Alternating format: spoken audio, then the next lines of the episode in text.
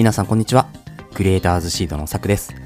このラジオではクリエイターを目指すあなたにクリエイティブの種を毎日一つ届けるラジオとなっています。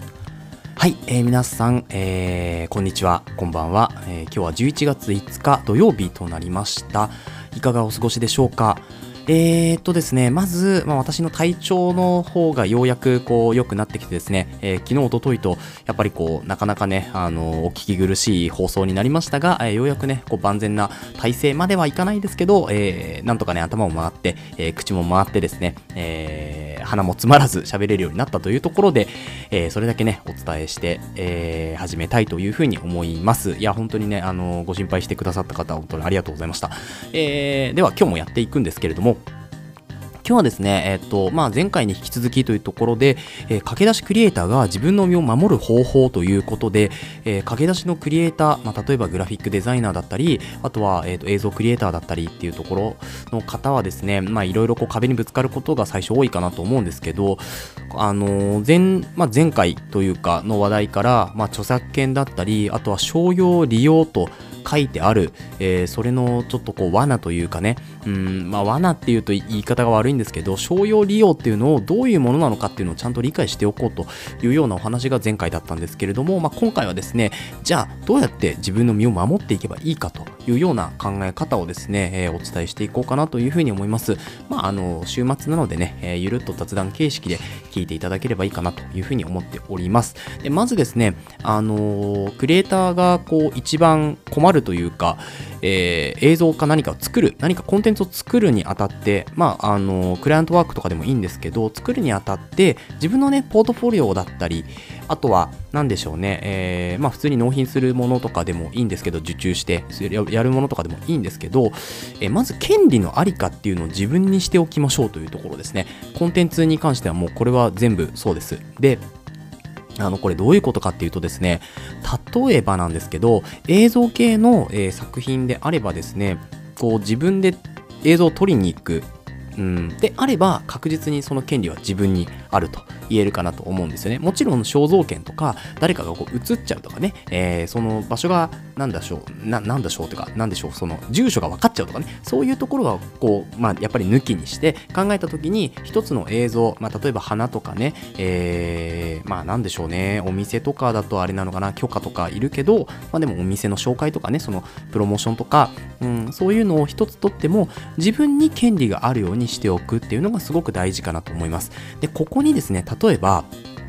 えー、映像作品を作っていく上で、まあ、動画編集、映像制作であんまりないんですけど、動画編集とかっていう風になると、テロップを入れたりとか、えー、あとはですね、うんたまにこうイラスト、グラフィック、えー、みたいな素材をポンポンと入れたりするときあると思うんですけど、その素材っていうのは、果たして、えオープンにしていいものなのか、どうかっていうところですよね。例えば YouTube で自分の投稿としてあげるんだったら OK だけど、この素材、使っている素材、映像の中に映っているこの素材は、えー、例えば、えー、CM で使ったらダメだよとかね、うん。あのメディアに使っちゃダメだよとかっていう風になってるものもなきにしもあらずなんですよね。だから、こういう、だけど、パッケージデザインとかには使えるよという風になってる場合っていうのは、全部のコンテンツの権利っていうのは自分にないわけですよね。使っちゃいけないもしくはちょっと不安な材料っていうのがあるわけですよ、そこには。なので、こういう、えー、と、納品の仕方とか、あとは、えー、こういうコンテンツを作らないっていうのがまず一つ、こう気をつけるべきところですよね。だから、全部の素材を自分で用意するっていうのが、まず鉄則になってくるんですけど、これかなり難しいじゃないですか。なので、有料で、えー、例えばね、えー、商用フリーとかっていうのはですね、まあ無料のことも結構多かったりするわけですよ。うん。だからそういう場合はやっぱりお金をかけてきちんとした素材をゲットするっていうのが、まず鉄則になってきます。なので、ここは、あの、やっぱフリーでもちょっと配ってる素材あるからいいかなとか、いうふうに思いたくなるんですけど、後々トラブルになったりしかねないですから、まずは自分の身を守るための、えー、お金だと思って、そこにはね、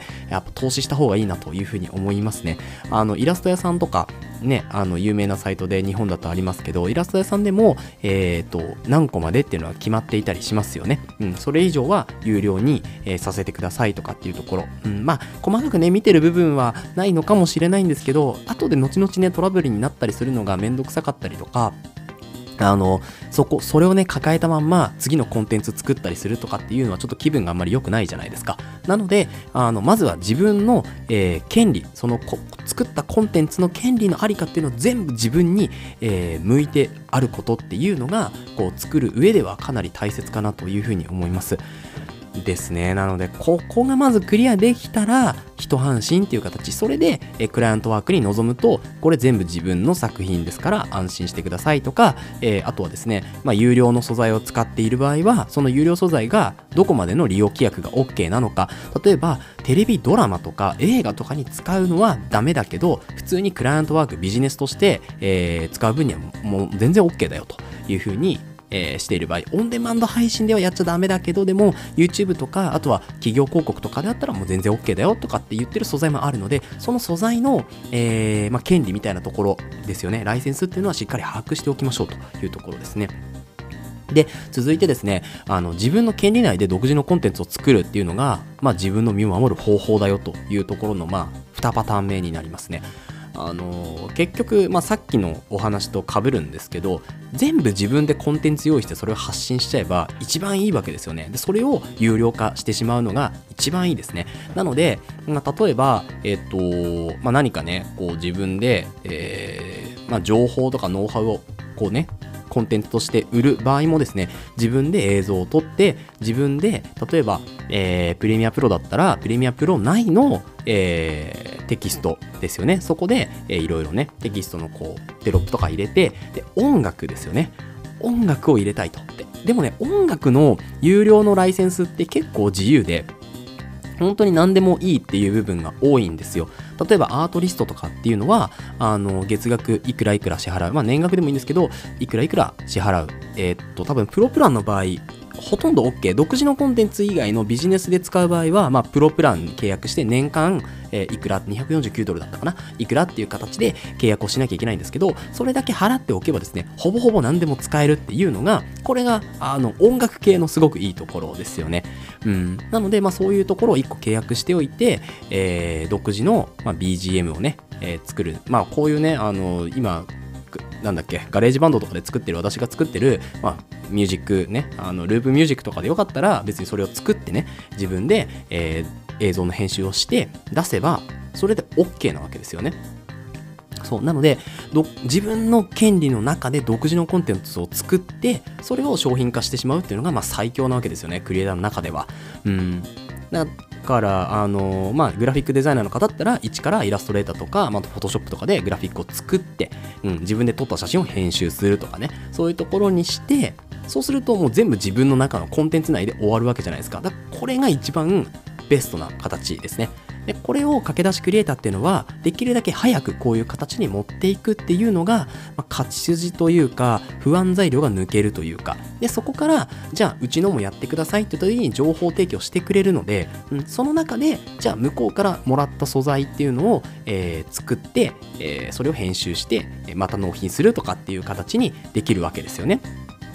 そう。なので、まずはですね、この駆け出しクリエイターの皆さんに関しては、自分の権利の中で独自のコンテンツを作って、それを発信していくことっていうのを、え、やっていった方がいいですね。で、そこから、ちょっとずつ、あ、これはちょっと足りないなっていうものに関しては、まあ、有料な、なるべく有料がいいんですけど、うん、有料で、えー、きちんとライセンスのもとに、えー、作るというところを、まあ、ステップで踏んでいくといいかなと思います。最初からこのライセンスとかをね、やっぱ気にして作品を作るとなかなか作品が作れないので、まずは下手でもいいから撮ってみて、自分で撮るとか、自分で作るとかやってみて、それをなんとか形にして出していくっていうような、え、ステップを踏んでいった方が、まあ、安全ちゃ安全ですよね。で、最後なんですけど、これはちょっとまあコツというか、あの映像関係に関してはですね、利用規約がそんなに難しくはないのかなという印象があります。うん、で、まあ、なんでかっていうと、まあ、映像ってやっぱ動画になるので、まあ、無形媒体みたいな形にはなるんですよね。なので、だからそんなにうるさくないのかなと思うんですけど、そう、なので、あのー、映像に関しては、まあ、例えばアートグリッドとかっていうね、本当に、あのー、すごい質の高い映像っていうのを、えー、月額じゃない、年額か、年額ドンとお支払いをすればですね、えまあ本当に、えいろんな場面で使っていいよというような、こう、映像のね、えー、まあ、サブスクだったらそういうのがあるわけですよ。音楽のサブスクもそうですよね。ただですね、ことイラストとかグラフィックに関しての、そのサブスクとかいうプランに関しては、コンテンツ販売ができない。実物のものに印刷して販売ができないっていうところが結構ネックだなというふうには思うんですよね。なので、あのどっちかっていうと映像関係の方が、まあ、その辺の規約というのはそこまで厳しくないのかなっていうのはちょっと調べていて思ったんですよね。なので、まあ、ちょっとこうあのイラストレーターさんとかですねえ、イラストレーターさんじゃなくていいのか、イラストを使って何かを作りたいという人は、ちょっと難しい、うん、なかなか勉強していかないと、ちょっとこう、地雷をね、踏んでしまう恐れもあるので、やっぱそこに関しては結構徹底的な勉強が必要になるのかなというふうに思います。はい。で、グラフィック系だったら、今、まあ、無難線がキャンバかなっていうのはあって、キャンバだとですね、まあ、無料とか有料を問わず一応まあ、コップとか T シャツとかに自分で作ったテンプレートとかダメなんですけど自分でその白いキャンバスで一から作ったやつに素材を当てはめていったものは印刷もしくはえプリントして販売コンテンツ化して販売するっていうのが一応 OK になってるんですよね。なんですけどそれを EC サイトとかでやるとちょっと引っかかるというところで、まあ、実際に、えー、実物で実店舗で売るみたいな形であれば問題ないのかなっていうのはちょっと利用規約を読んでいて思ったんですよね。でもし間違っていたらちょっと自分で確認しましょうというところで、だから本当に利用規約に関しては自分で確認する必要がありますから、そこに関してはね、あの、ぜひ自分で、えー、どうなのかな、どうなのかなと。で、ダメだったら、分かんなかったら問い合わせるというのがやっぱり無難ですよね。ということで、今日はですね、駆け出しクリエイターの人が、まあ、自分の身を守る方法として、まあ、3つほどというか、2つなんですけど、権利のあり方っていうのを自分にするというところと、自分の権利内で独自のコンテンツを作って、まあ、それをどんどん出していくっていう、この2つのパターンが、やっぱり自分を自分をね、守っていく方法なのかなというふうに思うので、えー、もし参考にしていただければというふうに思います。はい。ということで、えー、この放送ではですね、クリエイターに必要なことだったり、あとはテクノロジーの情報やニュース記事、作業効率を上げるコツ、サイト、ツールなんかを中心に紹介をしております。リスナーさんと一緒に一流クリエイターを目指すラジオを作っていますので、応援いただける方はぜひフォローの方お願いします。また、ラジオの感想や質問も Google フォームにてお待ちしておりますので、どしどし送ってください。Twitter や Instagram もやっていますので、ぜひ遊びに来てください。それではまた明日お会いしましょう。ご清聴ありがとうございました。